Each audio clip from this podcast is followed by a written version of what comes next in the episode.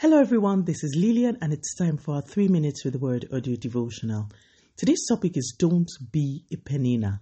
And our anchor scripture is taken from the book of 1 Samuel, chapter 1, verses 6 and 7.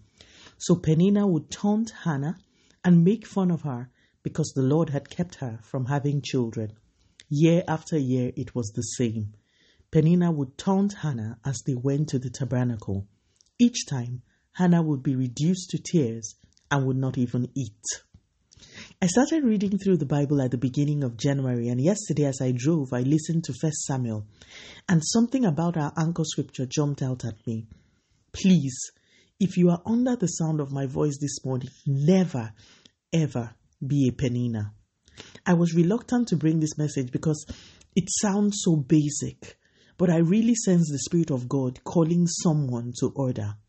Never taunt or mock people because of things they do not have or because you think you are superior to them in a way.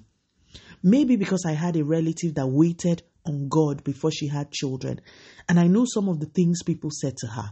I say again, it is demonic to mock people because they do not have what you do, whether a husband or a wife or a job or babies or money or position, whatever especially when it is God who gives everything a person has. Do not be a peninnah.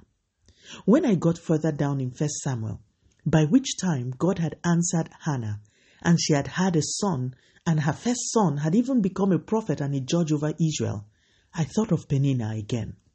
I began to imagine the shame she must have been feeling. Nothing was ever mentioned of Peninnah's children ever again in the Bible. But Samuel, Hannah's son, became more or less the leader of the country, ruler over Peninnah, ruler over her children. Be careful how you treat people.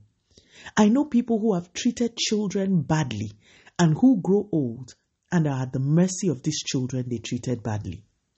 Be careful of how you treat people. I don't want to conflate issues or let this episode go on for too long.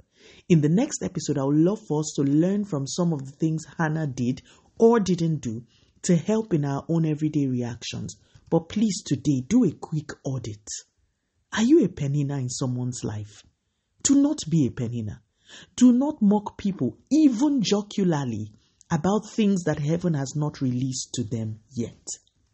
Let us pray. Father, in the name of Jesus, thank you so much for your word. My Father, thank you for bringing us to the third month of this glorious year. I pray in the name of Jesus that the power that raised Jesus from the dead will work in the bodies of everyone under the sound of my voice. That that power will cause healings, deliverance, impartation, and alignment.